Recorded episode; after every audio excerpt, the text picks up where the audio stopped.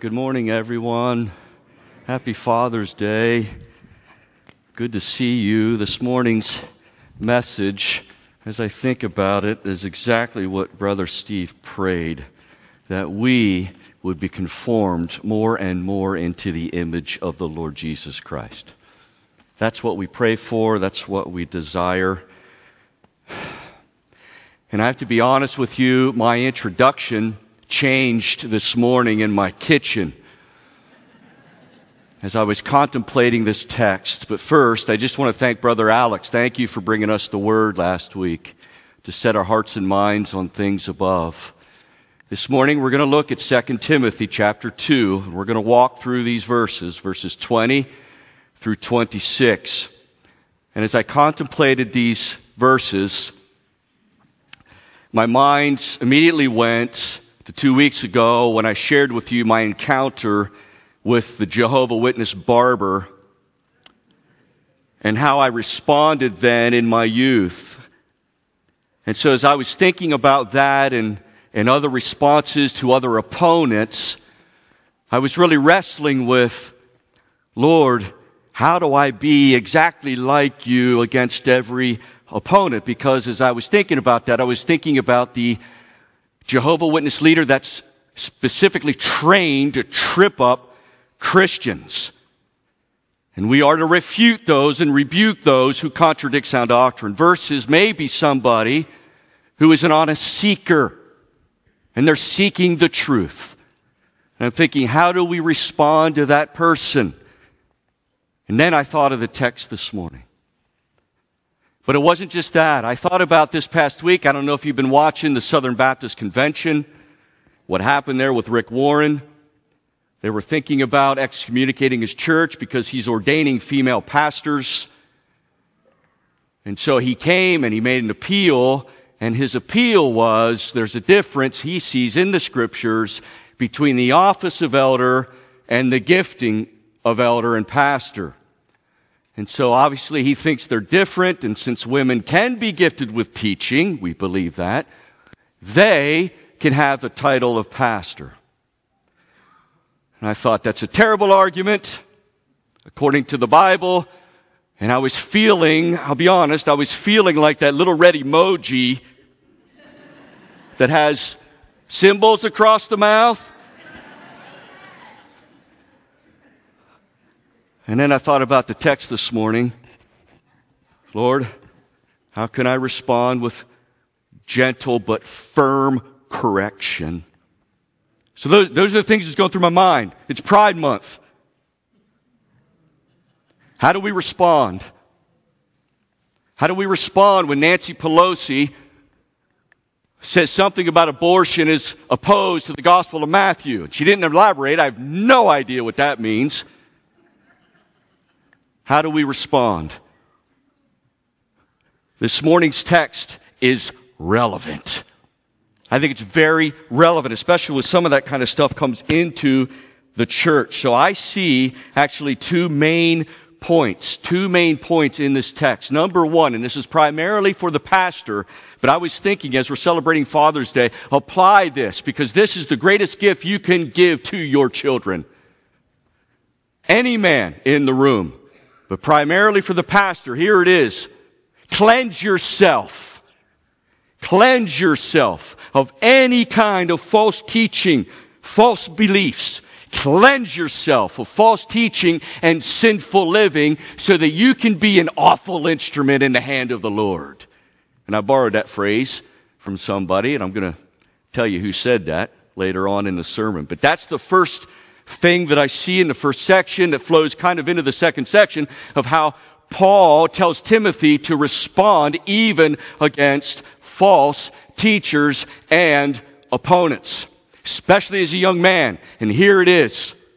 Flee from the sinful impulse, especially as a youngster, to fight over stupid stuff. And gently correct. Gently correct with the truth. So those are the two things that I see in a text this morning. So let's dive in here. Number one, stay away from false teaching and sinful living in the church. so that you can be an awful instrument in the hand of the Lord. To illustrate this, Paul uses the imagery of a wealthy home. Has all kinds of utensils and furnishings that are used in the house. Look at verse 20. 2 Timothy chapter 2, verse 20. Now in a great house there are not only vessels of gold and silver, but also of wood and clay. Some for honorable use, some for dishonorable use. That's what he means there. And I think this is a simple enough illustration. We can imagine our own house. We're far richer than most of the world. We got lots of stuff in our house. We got stuff we use for noble purposes and not so noble purposes. So Paul calls this a great house. I take that to mean that this is a big house that's owned by a wealthy family or master, and there's vessels of gold and silver in the house, he says. Whatever it is, pots, pans, silverware, plates, you get the idea, that were used for honorable purposes. Maybe like serving a meal to honored guests, or even eating a meal as an upper class family. You broke out the china, right? The silver and the gold. You don't break out the wood and the clay. And then I thought about those cool little wooden tongs that we have for salad. But that's not what he's talking about here. Actually, back in the day, one commentator said they would use wood and clay for the garbage. Not just the garbage, but human waste. Human waste. And then I thought, oh, Lord, thank you for the invention of the toilet. But that would be absolutely disgusting, right? He uses a fork or a plate.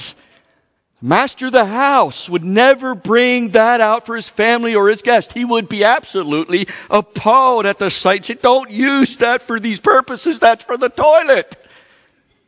Not for silver, gold, forks and plates and cups. Bring that stuff out. I want to honor my guest and my family. And so now the question is, how does that relate to what he's about to say in verse 21? And I got questions. What does the great house represent? This is an illustration. Who are the vessels of gold and silver that have honorable use? And who are the wood and the clay for dishonorable use? First, I think the great house represents the church. Some say the world. I say the church. I get that from 1 Timothy 3:15. You remember this. Paul says, if I delay in coming, you know how one ought to behave in the household of God, which is the church of the living God. So it's the church. We're talking about the church here. So the next question. Who are the vessels of silver and good that are used for honorable purposes? My answer. The true and faithful pastors in the church due to the context of the letter. And so people like Timothy and people like Paul. And if you want to apply this concept to the rest of the church, all true believers in Jesus Christ who are born again, spirit indwelled, blood-bought people that are used for honorable purposes. And then next, clay pots, wooden spoons for dishonorable purposes. I think these are false teachers.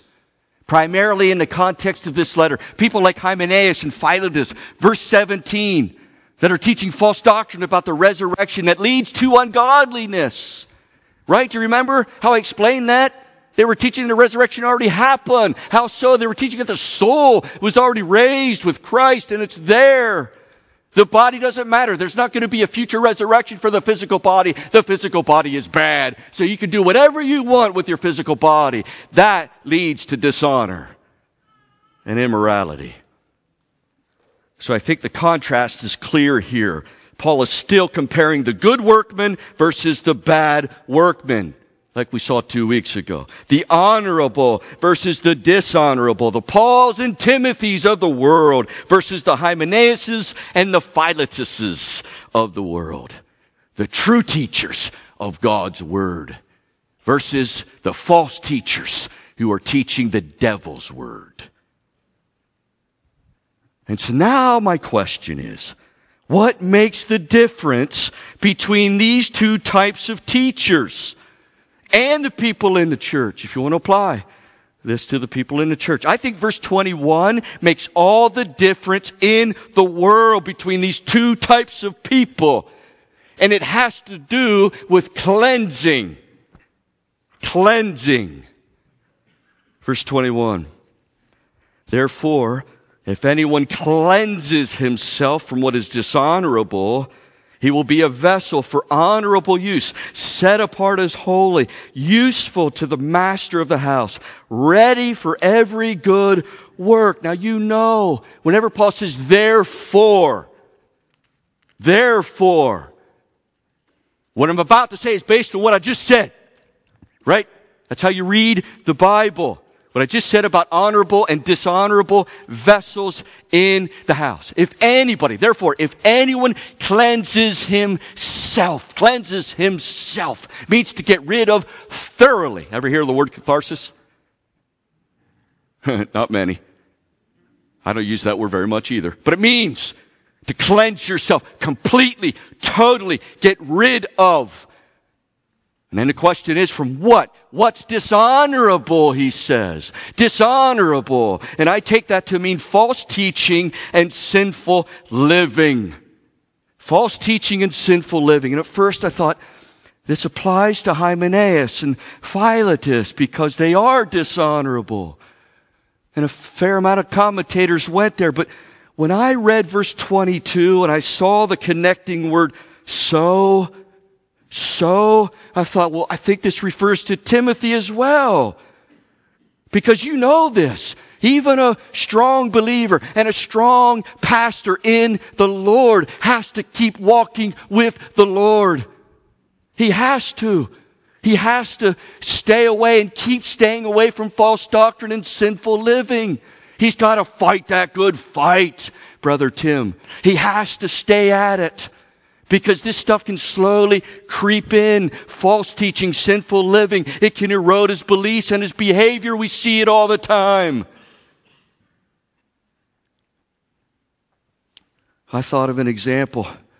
How can this happen sometimes to pastors? And I don't know if I've encountered this a whole lot previously or just recently. But I remember when pastors would use the text in 1 Corinthians 9... And you'll remember this. Do you remember that text? I become all things to all people, that by all means I might save some. Remember that text?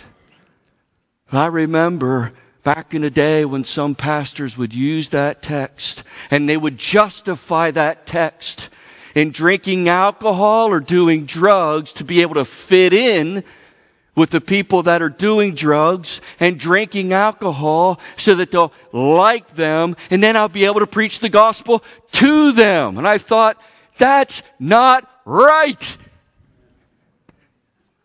You're not supposed to join them in sinful living to win them from sin. Paul's talking about culture.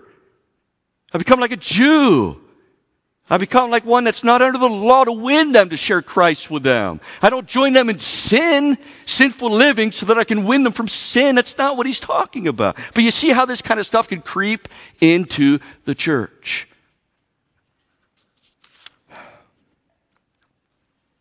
So if any pastor cleanses himself, keeps himself clean from false teaching and sinful living, Paul says, he will become an honorable vessel, useful to the Lord.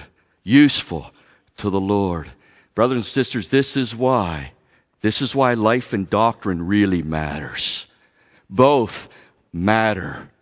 Both matter. I'm going to say it again. Both matter. There's teaching out there, and you probably heard it. Give me Jesus, don't give me doctrine. Have you ever heard that?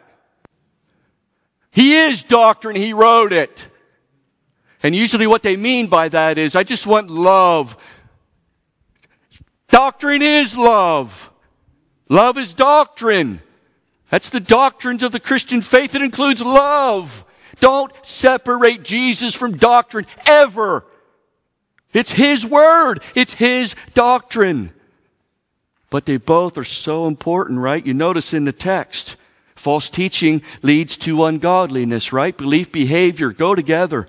You have impure doctrine, impure thinking, impure believing. It's going to lead to impure living. The reverse is true. If we have pure doctrine, pure thinking, believing, every word that Jesus has said, we're going to live according to it. So pastors have to give themselves to pure doctrine and pure living.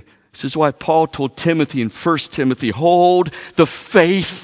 Hold to faith. I take that to mean pure doctrine and a good conscience because you're living it out. So the whole point, I think, boils down to this. For the pastor, for you, if you apply it, even for the false teacher, Hymenaeus, if you want to be a clean vessel, set apart for the Lord's use, cleanse yourself. Imagine if Hymenaeus, Philetus, they would repent. They would cleanse themselves. I was wrong. I was wrong about the resurrection. Repent and have faith in the truth of the gospel. The Lord will use them. The Lord will use them mightily. And that goes for anybody who cleanses themselves from false teaching and sinful living. Honorable use, Paul says. Honorable use. I mean, think about him. Think about Paul and how he was and then how the Lord used him. Even the Lord Jesus Christ said in Acts 9:15 to Ananias, go get Paul. He's a chosen vessel of mine to carry my name before the Gentiles and kings and the children of Israel. He repented of his sin. God showed up, saved him, he repents of his sin and his dishonorable use. Right? Oh, he said, I'm the chief of sinners. That's how he was when he was a dishonorable vessel and a dishonorable. He killed Christians and then Jesus saved him and then he becomes the mightiest missionary that this world has ever seen. That's what Jesus does. It's what he does. It's what he does. Oh, cleanse yourself. Keep ourselves clean. This is why I pray all the time. I pray every morning, Lord, help me to watch my life and doctrine closely. Help me not to be a hypocrite, saying that I believe all these things and not living them out. Please, I beg you by your mercy and your grace, help me to hold fast to pure doctrine and pure living. And then when I blow it, I repent and I ask for His help to get back up on my horse again. Do you do that? Pure doctrine, pure living. Here's why, gang. God has set us apart for holiness. You see that? Look at the text. Set apart as holy. Set apart as holy. Timothy, God has set you apart, just like He set me apart before I was ever born. Paul said in Galatians, to be holy as He is holy. Hear that one before? Have you read that one? Be holy as I am holy. Leviticus 11:45. 1 Peter. Peter mentions this. And this is incredible. This is incredible to me. And I just preached this at a high school graduation because I think it's so important. Peter, when he says this, when he talks about being saved, he doesn't emphasize justification in that text, even though justification is absolutely true and the reason Christ died. But I take what Peter says in that text to mean that Christ died for our holiness. Our holiness. You were ransomed, Peter says. The blood of Christ is what we're talking about. You were ransomed. Ransomed from what? Because ransom means to be purchased, bought back. You were ransomed from the futile ways inherited from your forefathers. Meaning the sinful ways that was passed down from Adam to your grandparents and to your parents and to you, which is why we do what we do. We think what we think. We say what we say because we're sinners. But Peter is saying here, Jesus bought you. He died for you. Yes, to justify you before God. And justify means it's a legal term to declare you not guilty before God. Not guilty of your sins because the wages of sin is death. They were laid on Jesus. All of your sins laid on Jesus. Took them away. He died in your place. Took them away. wrath of God that we deserve for all of eternity to hell for the things that we've done. Jesus bore it on himself, took it away. Jesus gives us his righteousness so that we can stand before God holy, pure, clean, and to hear him say, come, totally forgiven, totally accepted. Justification, we preach that, we love it. But Jesus also died to make us holy in this life. Sanctification, it's another word. It's another word for this. Sanctification. He died to make us holy. I don't think we preach this enough in our pulpits. Because if you're not being sanctified, then you weren't justified. But it's a reason. Another reason Jesus died is to set us apart from sin and set us apart for God. He died for our holiness. We were set apart for holiness. And then to be an awful instrument, useful in the hands of the Lord. Look at what he says next. He'll be useful to the master of the house. The master of the house. You know who the master of the house. I hope you know who the master of the house is. It's not me. It's Jesus. He's the master of this house. In every true house church across the world, he's the master. He's the head of the church. Think of the word master. We're servants. That's what he's saying here. We are servants. We are his servants. We don't serve ourselves. We are his servants. And our job as his servants is to preach and teach and to proclaim his word, not my opinions. Master of the house. And oh boy, I thought, man, if a preacher and a pastor, if they give themselves to pure doctrine and pure living, he will be used mightily by God. Right? We know those people. Think about the Apostle Paul. Cleansed himself. Lord came, saved him, cleanses himself, becomes a mighty missionary, plants churches. Talk about mighty use of the Lord. Think about all the other disciples. Man, and he saves, he calls, he empowers, he enables. They go out, they preach, they strengthen the church. Some he puts in the church to pastor, used mightily by the Lord. I love Christian history. I didn't always love Christian history like in the beginning of my walk, but then I'm reading about all these faithful guys all through the generation. I'm like, these guys are awesome. You need to read about these guys, how the Lord saved them, cleansed them, and became mighty instruments in the hands of the Lord. Even amidst all the opposition that they would face. Think about the Reformation. How he saves and cleanses a Martin Luther. And he goes up against the Catholic false doctrine. Uses him mightily for the Lord. You're here because of him. Protestant churches exist because of his discovery of the gospel.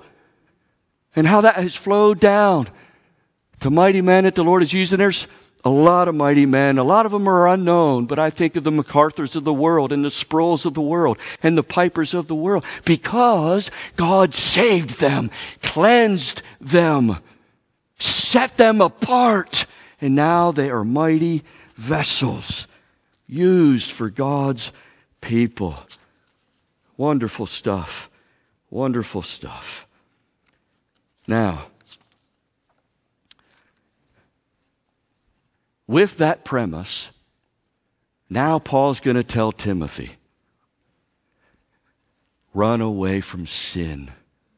Run away, flee, and pursue the things of God. Cleanse yourself. Keep yourself cleansed from false doctrine and sinful living. Become a vessel for honorable use. Set apart, useful, ready for every good work. Brothers and sisters, I'll say it again. Jesus died to make us holy and for good works. Not by good works. We aren't saved because of good works. We are saved for good works.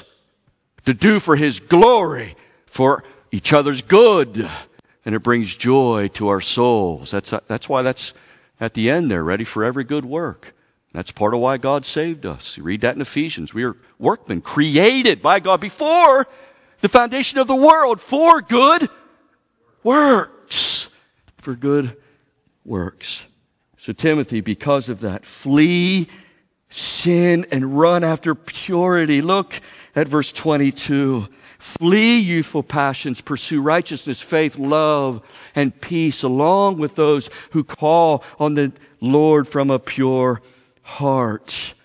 Timothy, you have to flee from sin, from youthful passions, like a fugitive. That's the word for fleeing. Fugitive, one commentator said. You got to run, man. You got to run like Harrison Ford. It's a movie. Fugitive. Because the U.S. Marshals, I guess, were hunting him down. They thought he murdered his wife, but I guess he was framed. So he's setting out to find the real killer. But they're after him. They're after him. It's the same idea with sinful passions. Paul says to Timothy, run away from them. Their desire is to have you, to capture you, to overtake you, especially youthful passions. And the question is, why does he say that? I think you want to know the answer, because Timothy is what? Young. Right? He's young. He's a young man. So he can be prone to certain sins. But the question is, okay, what are these youthful, sinful passions that he should watch out for and run away from? What are they? I want to know, because he was 40, and maybe I'm still considered young. I doubt it, but I think we can all be prone to some of these. And a lot of people think it's sexual sin, which is really true. It's really true for a young pastor. It could be a pastor of any age. But I think in the context of this letter and what he's about to say next, I think the main sinful passion that he's warning Timothy about is arrogance and impatience and a love to fight over dumb stuff, like a young pastor can be prone to do, because he loves to win arguments. He loves to win arguments and look smart in front of everybody around him. So they think that he's the cat's meow.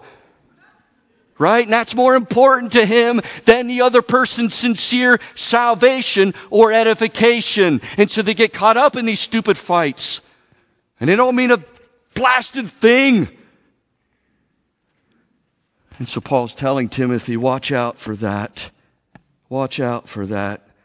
Especially things that don't biblically matter. Flee from that. Now here's the key to fighting any kind of sin, not just that sin. And I love this about the Apostle Paul, but it's really our master to us. You know, Paul never, ever says to run away or put off without giving us something else to run to, right? Or put on. And that's so key to the Christian life. It's absolutely key to the Christian life. Yes, we are to fight sin. We are to kill sin. We are to run away from sin. But we cannot keep our eyes on sin and focus on sin and just live there and be dragged down by it. Repent, turn, and run. I thought of a runner. What would happen to a runner? He's running, right? And he's always looking back. He's always looking back or looking at the runners around. And what's he going to do? He's going to run to the stands.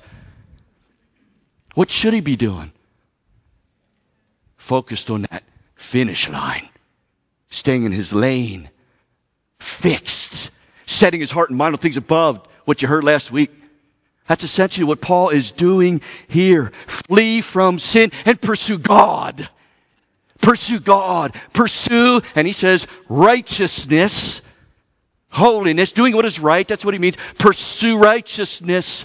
Dwell on righteousness, Timothy. Oh, the righteousness that you have received because of the Lord Jesus Christ, because he took away your sin and he gave you a perfect record of obedience. His perfect record of obedience. He gave it to you. That's in your account, so you can stand before God, holy, righteous. Your sins are gone. God sees you like this now, not like this. Pursue that, Timothy. Pursue that, Timothy. And in this life, he set you apart for holiness. Pursue righteousness, killing sin, and pursuing the things of the Lord, like love and joy and peace. Become like Jesus. Become like Jesus. Pursue that, Timothy. Pursue that and pursue faith, he says. Pursue faith. Yes, Timothy, you've been saved by faith. Faith is a gift of God when you came to salvation in the Lord Jesus Christ. But we heard it this morning. It's always a fight. Paul says, fight the good fight of faith. Keep fighting for it. Oh, whenever the flesh rises up and doubts rise up in your mind, Timothy, kill it. Kill it. Ask the Lord for help. Help me to believe. Anybody ever pray that? I pray that all the time. Lord, increase my faith. The disciples asked him that. I do believe. Help my unbelief. It's a fight. It's a fight every day. Timothy, oh, flee from those youthful, stupid things and go after faith.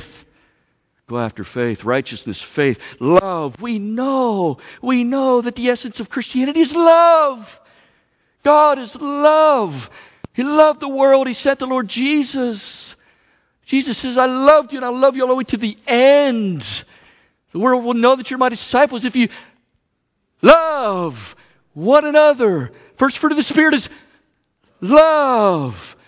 I think when you want to see revival in a church, that's the first thing you're going to see. His love.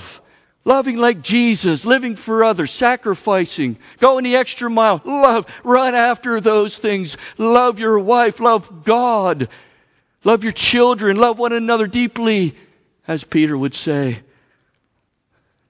Love. And then peace. Peace. Anybody want more peace? Lord, give us the grace to go hard after peace. And praise God, there's different uses of peace. We have peace with God, don't we? Because of Jesus. He's no longer angry at us. We're no longer at enmity with God.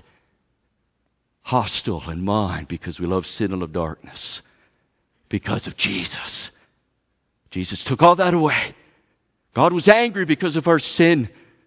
But Jesus took both our sin and His anger and took it away. We have peace with God. God says, now come, because of my Son's blood. Come! I'm no longer angry. I'm 100% for you. Is that glorious or what? And then His people can have the peace of God, right? Because He promised He'll never leave us nor forsake us. Ever. So we have peace with God. We have the peace of God. And Lord willing, we have peace with one another. That should really be a mark of the Christian church. We have peace with one another. And as far as it depends on us, this is what Paul says, we have peace out there, even though they might not have peace with us. We try to be at peace with others. Oh, here's the overall point, I think, and here's where I borrowed that phrase from. This is a young man who died, pastor, a Scottish pastor, Robert Murray McShane. Listen to this. He said, it's not great talents God blesses so much as likeness to Jesus. A holy minister is an awful weapon in the hand of the Lord. A holy minister.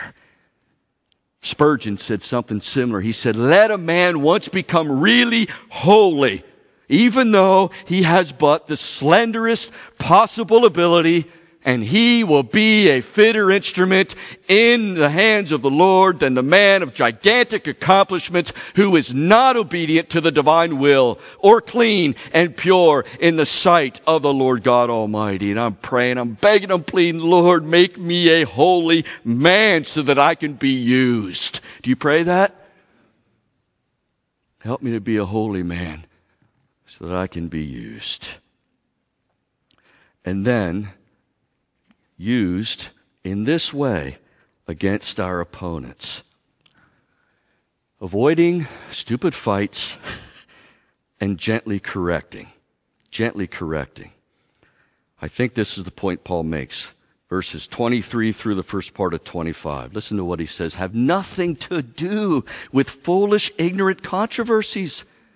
You know that they breed quarrels. And the Lord's servant must not be quarrelsome, but kind to everyone, able to teach, patiently enduring evil, correcting his opponents with gentleness. And I thought, oh, Lord, this is how your servants, your pastors are supposed to behave in the church. And I need your power to do it. We all need his power to do this because we can't do anything apart from him. I want to be just like him. And I want to be able to discern like he did when to be firmer against the Pharisees or to be gentle and kind with people who are hurting, right? I don't know if you ever wrestle over those things. And so the first thing he says, don't fight over stupid stuff. Verse 23, have nothing to do with foolish, ignorant controversies. You know they breed quarrels. I'm thinking about what the two guys, the false teachers, are teaching. Resurrection already happened. It already happened. And so they're in the church. They're in the church and they're talking about this stuff. And maybe they're given a platform. This is stuff that has really happened. And it's probably happening in Timothy's church. And they're going back and forth. Maybe some people are buying into it. And they just constantly argue. Or back in 1 Timothy, remember what he said? Oh my goodness, they love talking about genealogies, myths. They love this stuff. Oh, I come from so-and-so's clan. When you come from that clan. Oh, my clan's better than your clan. God loves my clan better than yours. Who knows what they're just going back and forth when they're if they truly belong to Jesus, they're in Christ's clan. And so I think Paul is telling him, don't get yourself trapped into those arguments long term. Avoid those. Gently correct opponents and then maybe walk away. It's the next thing we see him telling him in 24 and 25. The Lord's servant must not be quarrelsome. He must be kind to everyone, able to teach, patiently enduring evil, correcting his opponents with gentleness. And again, gang, you can't just read really quickly through the Bible. The first part there is very important. It says the Lord's servant. That's who I am. That's who Paul is. That's who Timothy is. You're a servant. So again, we're not serving ourselves. We're serving him. Him and what he says. And how he says to conduct ourselves. And what he says is not to be quarrelsome. Do you know that's a qualification for an elder? 1 Timothy. He must not be violent, gentle, and not quarrelsome. Not quarrelsome. As opposed, I'm thinking of the false teachers. They love to fight. They love to twist up the scriptures. Just keep coming at you and at you and at you like that Jehovah Witness did with me. And when you get engaged in that as a pastor and they don't back down, you really have to watch the flesh. You really got to watch it. The flesh can rise up. The flesh can get really angry in a sinful way. And then all of a sudden, in the words of one pastor, you go after people with rash words and a right hook.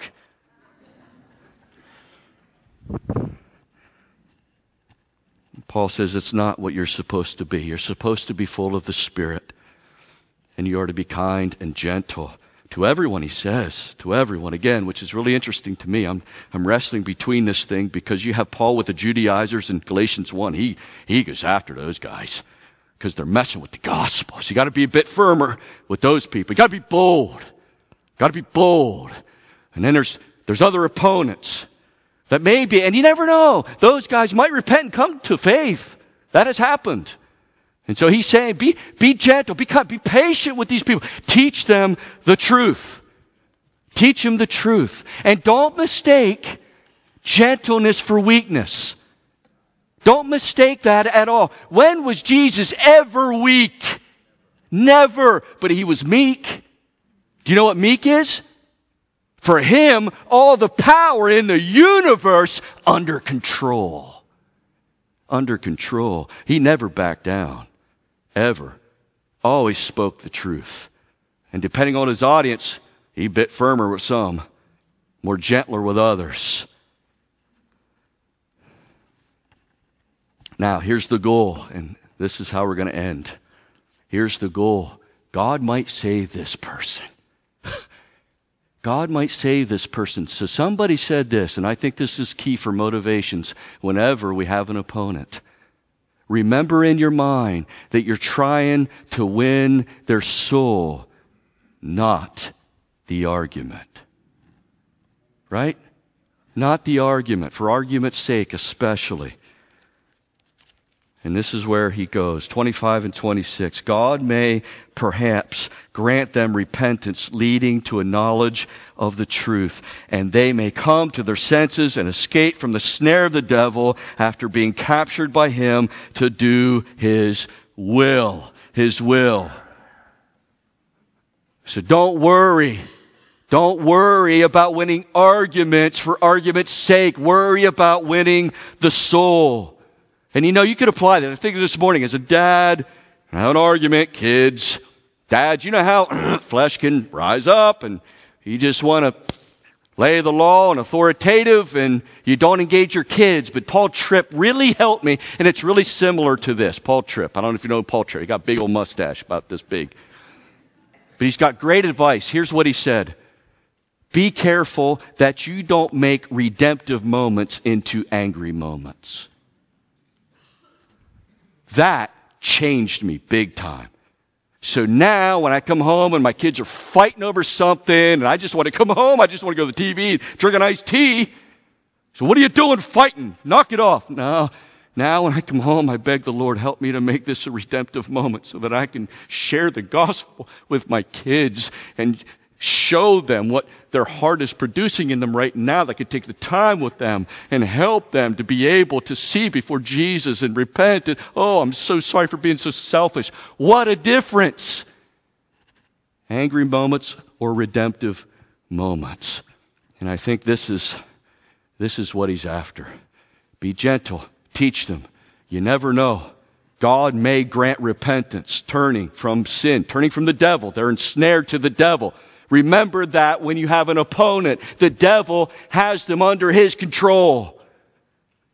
So preach the gospel. Preach the gospel to them with gentleness and patience. You never know. God might grant them repentance.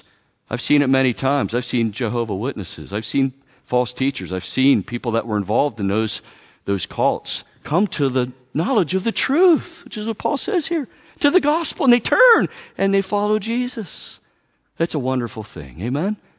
It's a wonderful thing. Let's pray together. Father, we come before you. We thank you for this text. This text, even though it's pointed at a pastor and how he is to conduct himself, first of all, to be holy, to cleanse himself from false teaching, any sinful living. But all of us can apply this so that we can be an awful instrument in the hand of the Lord. So that we can engage people, not get angry over stupid stuff and just keep fighting and fighting and fighting over stupid stuff, but point them to Jesus, point them to the gospel. Be gentle and correct. We are to correct. And Lord, we live in a day and age when it's supposedly not right or hateful to correct, but that is not true according to you. We all need correction. We're sinners. But help us to do it as you would do it. You may, perhaps, grant that person eternal life. Thank you, Lord Jesus.